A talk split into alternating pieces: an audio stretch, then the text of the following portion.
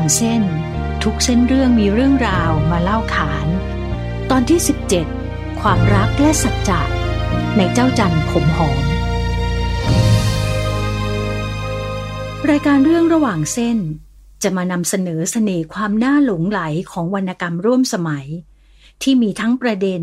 แง่คิด และการเชื่อมโยงกับบริบทของสังคมไทยในแต่ละยุคสมัย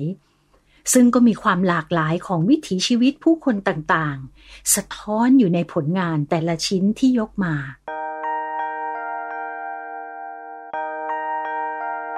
ถ้านิยายเรื่องผู้ชนะสิบทิศยาขอบใช้จินตนาการแต่งขึ้น จากการอ่านพงศาวดารพม่าเพียงแปดบรรทัด เจ้าจันผมหอม นิราชพระธาตุอินแขวนของมาลาคำจันก็มีที่มาทำนองเดียวกันค่ะ เมื่อครั้งที่มาลาคำจันทร์ค้นคว้าหาข้อมูลทางประวัติศาสตร์ เพื่อมาทำวิทยานิพนธ์นะคะ เกิดคำถามว่า ผู้หญิงหายไปไหนจากประวัติศาสตร์ มีแต่ผู้ชาย ทั้งที่ผู้หญิงก็มีส่วนแบกประวัติศาสตร์ไว้ครึ่งหนึ่ง แต่ไม่กลับปรากฏ จึงเกิดความคิดแล้วก็สร้างโครงเรื่อง เจ้าจันผมหอม เจ้าหญิงแห่งล้านนา ผู้ซึ่งมีหน้าที่ต้องแบกรับภาระทางสังคม ภาระทางครอบครัวของพ่อ ในช่วงเวลาที่เกิดการเปลี่ยนแปลงทางสังคม และความปรารถนาที่ขัดแย้งกันอยู่ภายในใจ วันนี้นะคะ เราจะพาคุณผู้ฟังมาร่วมเดินทางไปกับเจ้าจันผ่านป่าใหญ่ไม้แน่น รอนแรมสิบห้าวัน เพื่อไปนมัสการพระธาตุอินแขวน และรับรู้ความรู้สึกนึกคิดของเจ้าจันที่ต้องตัดสินใจเลือก รักอุดมคติหรือชีวิตจริง เจ้าจันผมหอม นิราชพระธาตุอินแขวน เป็นเรื่องราวของเจ้าจันพระธิดาแห่งเมืองเชียงใหม่ ที่ต้องลาจากรักเก่า เชื้อขัตติยะ อย่างเจ้าล่าอินทะ ไปแต่งงานกับพ่อเลี้ยงปลอต่องสู ซึ่งเป็นคำ เชิงเหยียดต่อกลุ่มชาวเขานะคะ เพื่อหาเงินมาปลดปล่อยเชียงใหม่ จากสยามตามคำขอของเจ้าพ่อค่ะ ก่อนจะแต่งงานเนี่ยเจ้าจันจึงขอไปไหว้พระธาตุอินแขวน ซึ่งเป็นพระธาตุประจำวันเกิด เป็นความพยายามครั้งสุดท้าย ที่เจ้านางเนี่ยอยากจะปูผมลอดพระธาตุเพื่อให้ปฏิหารความรักของตนนั้นเกิดขึ้นค่ะ มาลาคำจันเป็นนามปากกาของเจริญมาลาโรธศิลปินแห่งชาติสาขาวรรณศิลป์ประจำปี พศ 2556 นะคะ แล้วก็เป็นนักเขียนรางวัลวรรณกรรมสร้างสารรค์ยอดเยี่ยม แห่งอาเซียน จากเรื่องเจ้าจันผมหอม นิราชพระธาตุอินแขวน ได้กล่าวถึงความประทับใจของการแต่งเรื่องนี้เอาไว้ด้วยนะคะคือช่วงนั้นผมลงไปเรียนปริญญาโทอยู่ที่ศิลปากร แล้วมันก็เป็นช่วงตื้อๆจากการเรียนมึนๆอะไรอย่างเงี้ยนะ แล้วก็อยากจะหาอะไรเล่นส่วนตัวคลายเครียด ก็พลิกไปพลิกมาก็เกิดความสงสัยขึ้นมาว่า เอ๊ะไอประวัติศาสตร์บ้านเมืองแรกของพวกเราแถบเซาท์อีสเอเชียเนี่ยผู้หญิงหายไปไหนหมดนะก็สงสัยบทบาทผู้หญิง ต่อประเอ่อต่อประวัติศาสตร์บ้านเมืองอะไรต่างๆ ก็จนไปค้นคว้าอะไรต่างๆนานาลงลึก เพราะว่าไอสาขาที่ผมเรียนนี่มันเกี่ยวข้องกับจารึกภาษาไทย เรียนเกี่ยวกับภาษาไทยโบราณ วรรณกรรมไทยโบราณของในในสายตระกูลตัวหนังสือที่เราเรียกว่าอักษรไทยเนี่ย ก็ไปเจอแรงบันดาลใจอะไรบางอย่างจากเอกสารตำนานของไทยลือเรื่องอเจ้าจันทะแก้วยอดฟ้า ก็เก็บเอามาผสมผสานกับเจ้าดารารัศมีของเชียงใหม่ แล้วก็เจ้านั่นเจ้านี่ที่เป็นเจ้าหญิงเจ้านางต่าง ๆ นานาจนเราพบ เอ่อก็ได้แรงบันดาลใจมาจากจุดนั้นนะก็เลยเอามาสร้างเรื่องเจ้าจันผมหอมขึ้นมา ผู้เขียนค่ะ ได้ฉายภาพกว้างของสังคม ในช่วงปลายรัชสมัยของราชวงศ์เจ้าเจ็ดตน ที่สยามขึ้นมามีอำนาจเหนือล้านนาหรือปลายรัชสมัยพระบาทสมเด็จพระจุลจอมเกล้าเจ้าอยู่หัว รัชกาลที่ห้า ทั้งยังมีการเกิดใหม่ของนายทุน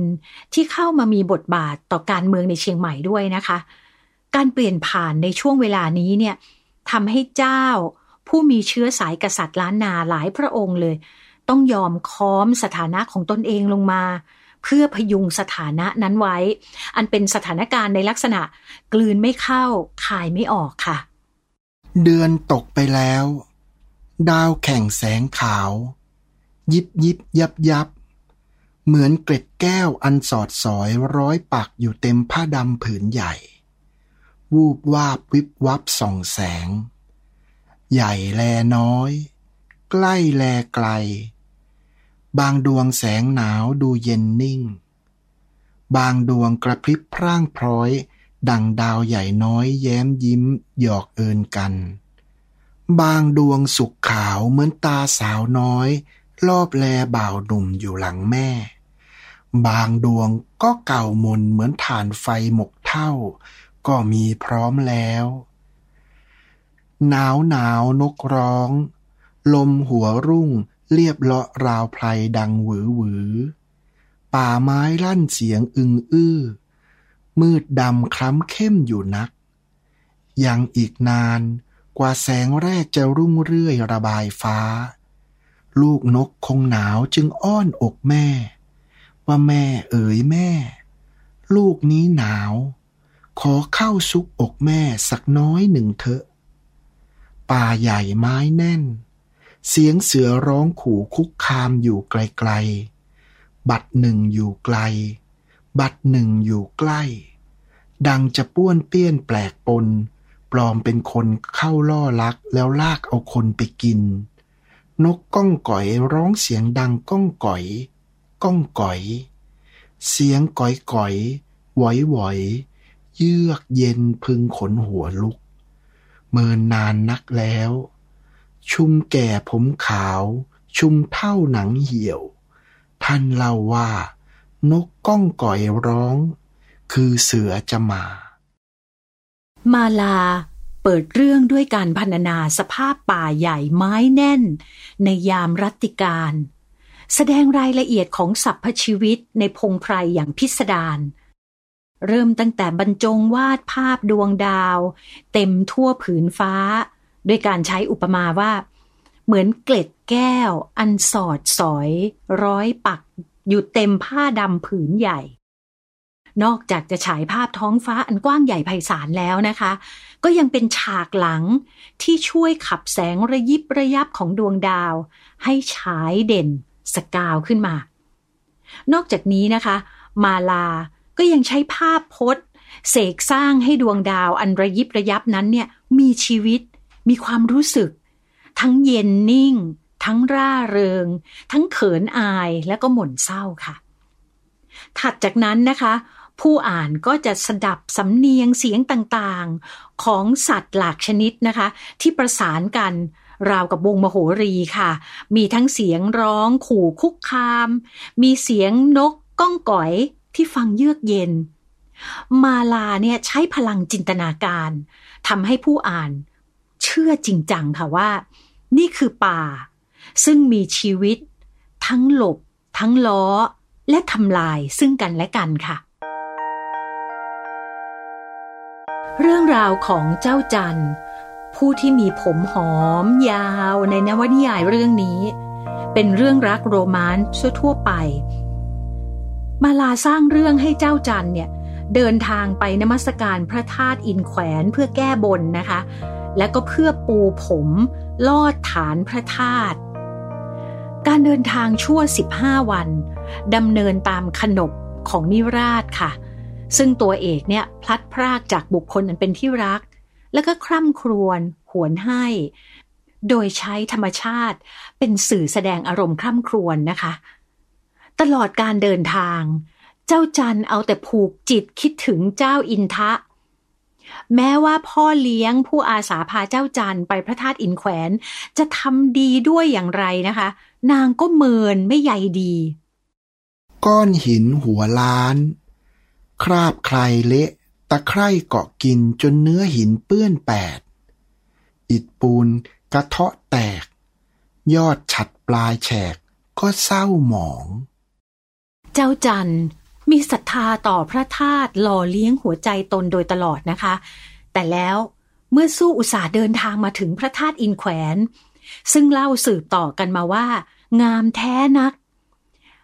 กลับกลายเป็นเพียงก้อนอิฐเก่าโทม และเมื่อเจ้าจันไม่สามารถปูผมลอดฐานพระธาตุได้ มาลาก็ล้อขนบของนิยายรักโศกดันทศ ที่ตัวเอกมักจะตรอมใจตายนะคะ เมื่อประสบความไม่สมหวังในความรัก โดยให้เจ้าจันเนี่ยตัดสินใจแต่งงานกับพ่อเลี้ยง ตามสัจจะที่ได้ลั่นเอาไว้ก่อนเดินทาง ตัวละครในนวนิยายเรื่องนี้เนี่ยนะคะ มีลักษณะเป็นภาพแทนในหลายมิติเลยค่ะ คุณผู้ฟัง เจ้าล่าอินทะและเจ้าจันเนี่ยมีลักษณะพระเอกนางเอก ตามแบบวรรณคดีโบราณเลยค่ะ เจ้าล่าอินทะมีรูปโฉมอันงามสม ราวกับพระลอมาเกิดใหม่ แล้วก็มีบทบาทไม่มากไปกว่า นอนป่วย นอนสม ส่วนเจ้าจันเนี่ยนะคะ นางก็งามหยาดหยดดุดเทพอับสรชวนตะลึงพึงเพลิด นางรักใคร่อยู่กับเจ้าล่าอินทะ แต่แล้วชะตากรรมเนี่ยก็พลิกผัน ให้มีเหตุต้องแต่งงานกับพ่อเลี้ยง ซึ่งนางก็แลเห็นแต่ความอัปลักษณ์ เหมือนนางบุษบา มีเหตุต้องมั่นหมายกับจรกายังไงอย่างนั้นเลยนะคะแต่เรื่องราวรักโรแมนต์นี้นะคะ มีความสมจริงอย่างนวนิยายแนวสัจจนิยมรองรับค่ะ เพราะมาลาเนี่ย ใช้เหตุการณ์การเปลี่ยนแปลงทางสังคม และก็การเมือง ในยุคที่เชื้อพระวงศ์ทางเหนือเนี่ยถูกลดทอนอำนาจ มาเป็นฉากหลังของนวนิยายนะคะ ตัวละครแต่ละตัวเนี่ยก็เลยกลายเป็นตัวแทนของบุคคล ที่ถูกกระทบจากการเปลี่ยนแปลงทางการเมืองด้วยเช่นกันนะคะ เจ้าพ่อของเจ้าจันเป็นตัวแทนของบุคคลในโลกเก่า ก็คือโลกของศักดินาที่มีบ่าวไพร่บริวาร มีคุ้มใหญ่เรือนหลวง แสดงอำนาจ แม้จะรู้ว่า คุ้มใหญ่เรือนหลวงของเราผุพ่ายหลายปีนานนักแล้ว มอดปลวกเจาะกินเนื้อใน เหลือแต่โครงนอก เจ้าพ่อของเจ้าจันก็ไม่ยอมรับสภาพความเป็นจริง พยายามดิ้นรนหาเงินทอง มาค้ำให้ ตั้งหลังแข็งอยู่ได้ ส่วนเจ้าล่าอินทะกับพ่อเลี้ยงเนี่ยเป็นตัวแทนของบุคคลในโลกใหม่ ก็คือโลกของทุนนิยม ที่ถือการลงทุน และก็ความเป็นปัจเจกบุคคลเป็นใหญ่ค่ะ เจ้าล่าอินทะยอมรับว่า ตนเนี่ยเป็นเพียงเจ้าปลายเชื้อ แตงปลายเถา เป็นบุคคลที่ตกอยู่ในสภาพเงินทองบกพร่องบางเบาไปหมดแล้ว รายได้ที่เคยมีก็โดนริบไปหมด เจ้าล่าตระหนักดีว่าโลกของเจ้านายเนี่ย ไม่มีวันฟื้นคืนอีกต่อไป จึงยอมสลัดคราบของเจ้านาย ไปเป็นเสมียนป่าไม้ ยังผลให้เจ้าพ่อของเจ้าจันขัดเคือง สั่งห้ามไม่ให้มีการติดต่อคบหากันกับเจ้าจันอีกนะคะ พ่อเลี้ยงเองก็ยอมรับว่า ตนเป็นเพียงบุคคลธรรมดา ที่สร้างฐานะจากการค้า ไม่ได้เลอศักเทียบเจ้า เทียบนาย เจ้าจันนางเป็นตัวแทนของบุคคลที่อยู่กึ่ง ระหว่างโลกสองใบอะค่ะ โลกหนึ่งก็คือโลกแคบๆ ของเจ้าหญิง อันพรั่งพร้อมด้วยทรัพย์สมบัติ มีเจ้าล่าอินทะ เจ้าชายรูปงามให้สมัครรักใคร่ แล้วก็มีพระธาตุอินแขวนให้เชื่อถือศรัทธา เมื่อพ่อเลี้ยงกล่าวว่า เจ้าพ่อเจ้าจันเคยบอกข้าว่า ใส่หมวกหัวคำก็หนัก ใส่เกือกตีนทิพย์ก็หนัก เจ้าจันตอบว่าข้าเลี้ยงผมหอมก็หนัก ผมหอมยาววาที่นางถนอมรักษาตลอดห้าปี จึงเป็นสัญญลักษณ์ของการหล่อเลี้ยงศรัทธา ความเชื่อ ซึ่งเป็นเพียงภาพงามในความนึกฝันค่ะ อีกโลกหนึ่งก็คือโลกแห่งความจริง ที่นางต้องรับรู้ว่า ตนเป็นเพียงผู้หญิงธรรมดาที่มีหน้าที่ แห่งขัตติยนารี ต้องเลือกระหว่างความรักส่วนตัว กับความอยู่รอดของวงตระกูล ป่าเริ่มลึกศึกในใจเริ่มตีกันสนั่นก้อง ใจหนึ่งอยากไปถึง อีกใจบ่อยากเข้าใกล้ ด่านด้าวหนาวหน มีแต่ป่าไม้ทึบเต็มเหมือนยัดไว้บ่มีที่ว่างทางเดิน เจ้าจันมองเมินออกนอกกุกช้าง ฟ้าว่าง รุ้งเหี่ยวเหินกว้างกลางปีกบินวนหนหาวบ่มีองค์พระธาตุปรากฏ ระทึกสะท้อนอ่อนไหว ใจหนึ่งตั้งมั่น อีกใจกลับคลางแคลงแหนงตัว กลัวแต่บุญบอกกล้าปารมีบอกแก่ ทดถอยท้อแท้ ใคร่ตายกลิ้งตกดอย กลัวความจริงจะปรากฏ กลัวผมหอมจะลอดบ่ได้แท้นัก ลอดได้ ต้องลอดได้ เหมือนป่าจะกลายเป็นป่าลึกดึกดำไปทุกคณะ นีบแน่นเต็มยัด เหมือนบ่อมีที่ว่าง คือช้างสอยกันเมื่อเดินทางใกล้องค์พระธาตุอินแขวน เจ้าจันเกิดศึกในใจ ใจหนึ่งอยากไปถึง แต่อีกใจหนึ่งไม่อยากเข้าใกล้ ภาพของป่าก็ปรากฏ ทึบเต็มเหมือนยัดไว้บ่มีที่ว่างทางเดิน และขณะที่เจ้าจันเกิดกริ่งเกรงว่า บุญวาสนาของตนไม่สูง หวั่นกลัวว่า ตนจะปูผมลอดพระธาตุไม่ได้ ทั้งตั้งมั่น ทั้งคลางแคลงอยู่นั้นนะคะ ช่วงเวลานี้เอง ที่ใจเจ้าจันก็ระทึกสะท้อนอ่อนไหว ใจของเจ้าจันก็เหมือนป่าจะกลายเป็นป่าลึก ดึกดำไปทุกขณะ ภาพของป่า จึงไม่ได้เป็นเพียงฉากประกอบเรื่องเท่านั้นนะคะ แต่มีความหมายสื่อถึงอุปทานที่เจ้าจันก็ยึดมั่นถือมั่น แล้วก็กินความเลยไปถึงอวิชชาที่ครอบงำใจของเจ้าจันตราบใดที่นางยังเดินทางอยู่ในป่าลึกมืดดำเนี่ย นางก็เหมือนมีผ้าดำผูกตาอยู่นะคะ ได้แต่อาศัยศรัทธาที่สร้างสมมานานปีเนี่ยประคองความเชื่อ มีความปลุกปลอบใจแล้วก็หล่อเลี้ยงภาพที่นึกฝันไว้ค่ะ และเมื่อเจ้าจันเดินทางหลุดพ้นป่าดงดิบออกมาแล้วนะคะ ภาพความเป็นจริงก็ปรากฏ เหมือนแดดส่องตกต้องฉายฉาน แสงแดดที่ส่องฉายฉานเนี่ยนะคะ ได้ทำลายภาพนึกฝันในใจของนางทำให้นางได้สัมผัสตัวตนจริงของพ่อเลี้ยง แล้วก็ได้สัมผัสภาพจริงของพระธาตุ ในบทสุดท้ายของเรื่องด้วยค่ะ เมื่อพูดถึงพระธาตุอินแขวนที่มีบทบาทสำคัญยิ่งของเรื่อง เราจึงต้องมารู้จักพระธาตุอินแขวนกันสักเล็กน้อยนะคะ พระธาตุอินแขวนหรือใจทิโย ในภาษามอญหมายความว่า หินรูปหัวฤาษีพระธาตุอินแขวนตั้งอยู่ที่เมืองใจโถ อำเภอสะเทิม เขตรัฐมอนของประเทศเมียนมา อยู่บนยอดเขาเหนือระดับน้ำทะเล 3,615 ฟุต ลักษณะเด่นของพระธาตุอินแขวนคือ มีลักษณะเป็นก้อนหินสีทองขนาดใหญ่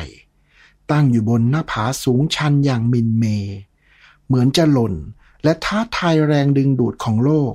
โดยไม่ตกลงมาอย่างเหลือเชื่อ พระธาตุอินแขวนนับเป็นหนึ่งในห้าสิ่งศักดิ์สิทธิ ที่ชาวพม่าต้องไปสักการะ และยังเป็นพระธาตุประจำปีจอ ที่คนเกิดปีนี้ต้องไปนมัสการสักครั้งในชีวิต มีตำนานเล่าไว้ว่า มีฤาษีติดสะผู้หนึ่ง ได้รับพระเกศาจากพระพุทธเจ้า ที่ได้มอบให้ไว้เป็นตัวแทนพระพุทธองค์ ให้ประชาชนสักการะ เมื่อครั้นได้มาแสดงธรรมเทศนา ณดินแดนสุวรรณภูมิ ผู้ที่ได้รับมอบพระเกศา ต่างก็นำไปบรรจุในสถูปเจดีแต่ว่าฤาษีติดสะ กลับนำไปซ่อนไว้ในมวยผม พอเวลาล่วงเลย ถึงคราวที่ฤาษีติดสะจะต้องละสังขาร โดยมีความตั้งใจจะนำพระเกศาไปบรรจุไว้ในก้อนหิน ที่มีรูปร่างคล้ายกับศีรษะของตน จึงให้พระอินช่วยหาก้อนหินที่มีลักษณะเหมือนกับศีรษะ ซึ่งได้มาจากใต้ท้องมหาสมุทรและก็ให้พระอินทร์นำมาวาง หรือแขวนไว้บนภูเขาหิน จึงเป็นที่มาของชื่อ พระธาตุอินแขวน แต่ชาวพม่าและชาวมอญเรียกพระธาตุอินแขวนว่า ใจทิโย ซึ่งเป็นภาษามอญหมายถึงเจดีย์บนหินที่มีรูปร่างคล้ายศีรษะฤาษีพระธาตุอินแขวนในนวนิยายเรื่องนี้ เป็นภาพเปรียบระหว่างเจ้าล่าอินทะกับพ่อเลี้ยงค่ะ เหมือนแท่งทองหล่อเบ้า ผิวเหลืองเรื่องงาม วันณะหมดใส หน้าเจ้าล่าชุ่มแย้มเหมือนอาบน้ำมาใหม่ ๆ หน้าผากเกลี้ยง แก้มเรือจะหาสิวหาไฝฝ้าสักเม็ด จุดไฟส่องหาสามวันสามคืน บอกพบภาพพระธาตุที่มองดูไกลลิบ เห็นงดงามอารามเรือง เหมือนพระอินทร์ลงมาแขวนไว้กลางฟ้า เปรียบได้กับเจ้าล่าอินทะ เจ้าชายรูปงามที่ปรากฏเห็นอยู่ไกลลิบ สูงส่ง งามสง่า ในสายตาของเจ้าจันทร์ผู้อ่านรับรู้แต่เพียงว่า ทั้งสองรักกัน ฉันชายหนุ่ม และหญิงในวัยช่างฝัน เป็นความรักบริสุทธิ์ที่ยังไม่มีโอกาสได้สัมผัส เรียนรู้นิสัยใจคอซึ่งกันและกันเลย สูงใหญ่ หน้าดุคิ้วดำหางามบ่พบ หนวดเครามันยาวเหมือนโจร มือมีขนก็เหมือนมือหมีควาย ส่วนภาพพระธาตุที่มองเห็นกับตา เป็นเพียงก้อนหินเก่าโทรมเปรียบได้กับพ่อเลี้ยงที่เจ้าจันเรียกอย่างดูแคลนมาตลอด ว่าเป็นพวกเชื้อสายปหล่อต่องสู ไม่มีความหล่อเหลาเลย พ่อเลี้ยง แม้จะอยู่ใกล้ตัวเจ้าจันแต่ภาพพ่อเลี้ยงกลับเลือนรางในช่วงแรก คลุมเครือเหมือนองค์พระธาตุที่ยังไม่ปรากฏให้เห็นกระจ่างตา ผู้อ่าน รับรู้ความอัปลักษณ์ของพ่อเลี้ยง ทั้งรูปโฉม เชื้อสาย และก็อุปนิสัย ผ่านความนึกคิดของเจ้าจันนะคะ การแสดงออกของพ่อเลี้ยงเนี่ยต่างกันกับเจ้าล่าอินทะ พ่อเลี้ยงเป็นคนที่แสดงออกอย่างซื่อๆ ตรงๆ คิดเช่นใดก็กล่าวเช่นนั้น ดังนั้น แม้พ่อเลี้ยงจะไม่หล่อเหลา ไม่งดงามเหมือนพระธาตุที่พบเห็น แต่สิ่งที่พ่อเลี้ยงกระทำมา ทั้งการให้เงินทองของหมาย การรับอาสาพาเจ้าจันมานมัสการพระธาตุอินแขวน แล้วก็การสู้รบกับพวกข่าว่าระหว่างทาง นั่นก็คือตัวตนจริงของพ่อเลี้ยงที่ยอมรับอยู่เสมอว่า ตนเป็นพ่อค้าธรรมดาคนหนึ่ง ซึ่งรักและเทิดทูนเจ้าจันทร์ พระธาตุอินแขวนเนี่ยจึงเป็นสัญญลักษณ์แห่งความจริง การเดินทางไปนมัสการพระธาตุครั้งนี้เนี่ยนะคะ มีความหมายซ่อนซ้อน ความหมายหนึ่ง นั่นก็คือการเดินทางห่างจากความงามในอุดมคติ มาพบกับความจริงอย่างที่ดำรงอยู่ในอีกความหมายหนึ่ง ได้แก่การทำลายภาพนึกฝัน กล้าสัมผัสจับต้อง เพื่อเรียนรู้ว่าความจริงก็คือวัตถุ ที่มีการเปลี่ยนแปลตามกฎของไตรลักษณ์ไม่ใช่สิ่งงดงามดังวาดฝันเสมอไปนะคะ เจ้าจันผมหอม นิราชพระธาตุอินแขวนเนี่ยเป็นนวนิยายสร้างสรรค์อย่างสมภาคภูมิ ที่มีเนื้อหาตลอดจนสาระ ความคิด ที่ประเทืองปัญญา มีรูปแบบแล้วก็กลการประพันธ์ห่อหุ้ม ความคิดแบบแนบเนียน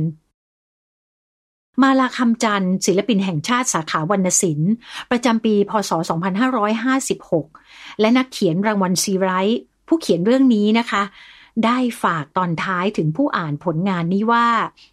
มีอิสระที่จะคิดต่อยอดจากจินตนาการของตนได้ค่ะ มันก็ผมไม่รู้นะ ผมผมเห็นภาพเด็กรุ่นใหม่ไม่ชัดว่าเป็นเด็กระดับไหนอะไรยังไง มันก็คงไม่ต่างไปจากถ้าคำว่าเด็ก รุ่นใหม่ก็ความเป็นเด็กก็คงไม่ต่างไปจากรุ่นเดิมแหละมันมันแล้วแต่คนนะแล้วแต่คนแล้วว่าเขาจะเห็นอะไรเขาจะมองอะไรแล้วเขาจะทะลุอะไรไหมนะอันนั้นเราในฐานะคนเขียนนะเราเอาไปยัดเยียดใส่หัวเด็กไม่ได้ แล้วแต่เขาอ่าข้าอาจอย่างที่เท่าที่พบพบเห็นเห็นมาโดยตลอดตั้งแต่เจ้าจันมันมีชีวิตอะไรของมันเองนี่ก็ส่วนหนึ่งเขาก็จะจะเห็นความงาม เห็นวรรณศิลป์ะเห็นกระบวนการทางวรรณศิลป์ที่มันสะท้อนผ่านภาษา แต่ปรัชญาลึกๆอะไรนี่ มันคงยังไม่ได้มั้ง เพราะว่ายังไงเขาก็ก็เขาก็ยังเยาวอยู่มันมันก็อาจจะลึกเกินระดับเข้าไป แต่วันหนึ่งข้างหน้าถ้าเขาโตขึ้นมาเขาย้อนนำลึกถึงหรือเขากลับไปอ่านเขาก็อาจจะเห็นอะไรลึกขึ้นเหมือนกับได้หลายคนนะที่บางทีเขาอ่านตอนโน้นที่ อาจารย์ว่าเขาให้อ่าน แล้วเขาก็รู้สึกไม่เห็นอะไรเลย แล้วก็ต่อมาเขาอ่านแล้วก็เขาก็สะท้อนมาที่เราแล้วก็บอกว่าเขามองเห็นอะไรมากขึ้นเนี่ยถ้าเทียบไปกับตัวเองนะผมว่ามันมันเหมือนผมอ่านขุนช้างขุนแผน เมื่อผมอยู่ชั้นป .7 ผมก็ได้แต่ความสนุกสนานอาผูกหุ่นพยนต์ไปไล่ตบไล่ตีไล่ฆ่าไล่ฟัน ยกกองทัพไปอะไรกันเนี่ย พอเราอ่านเออตอนที่เราเรียนปริญญาตรีเราอ่านเราได้อีกอย่างหนึ่งเออพอเราเป็นอาจารย์เราอ่านเราเห็นอะไรอีกอย่างหนึ่งเนี้ยเพราะนั้นโดยตัววรรณกรรมเองนะถ้าหากว่ามันมันดีจริงมันผ่านการเวลาหรือมันมันเราไม่ต้องเอาไปยัดเยียดใส่หัวเด็กหรอกอันนี้เป็นทัศนะของผม ด้วยจุดมุ่งหมายการเขียนที่เรียบง่ายว่า อยากเขียนถึงผู้หญิงในประวัติศาสตร์ โดยเฉพาะพวก เจ้าหญิงเจ้านางของแคว้นเล็กๆ มาลาคำจันก็เลยได้เสกสร้างเรื่องราวความรักสามเศร้าธรรมดาธรรมดา ให้เป็นวรรณกรรมล้ำค่า มาลาสามารถเห็นสาระสำคัญ หรือว่าความแท้จริงที่ซ่อนเร้นอยู่ในสิ่งใด ๆ แล้วก็สามารถถ่ายทอด เป็นงานประพันธ์ที่สมบูรณ์ ให้ทั้งสาระ ความคิดและก็ความเพลิดเพลินใจค่ะ เรื่องระหว่างเส้น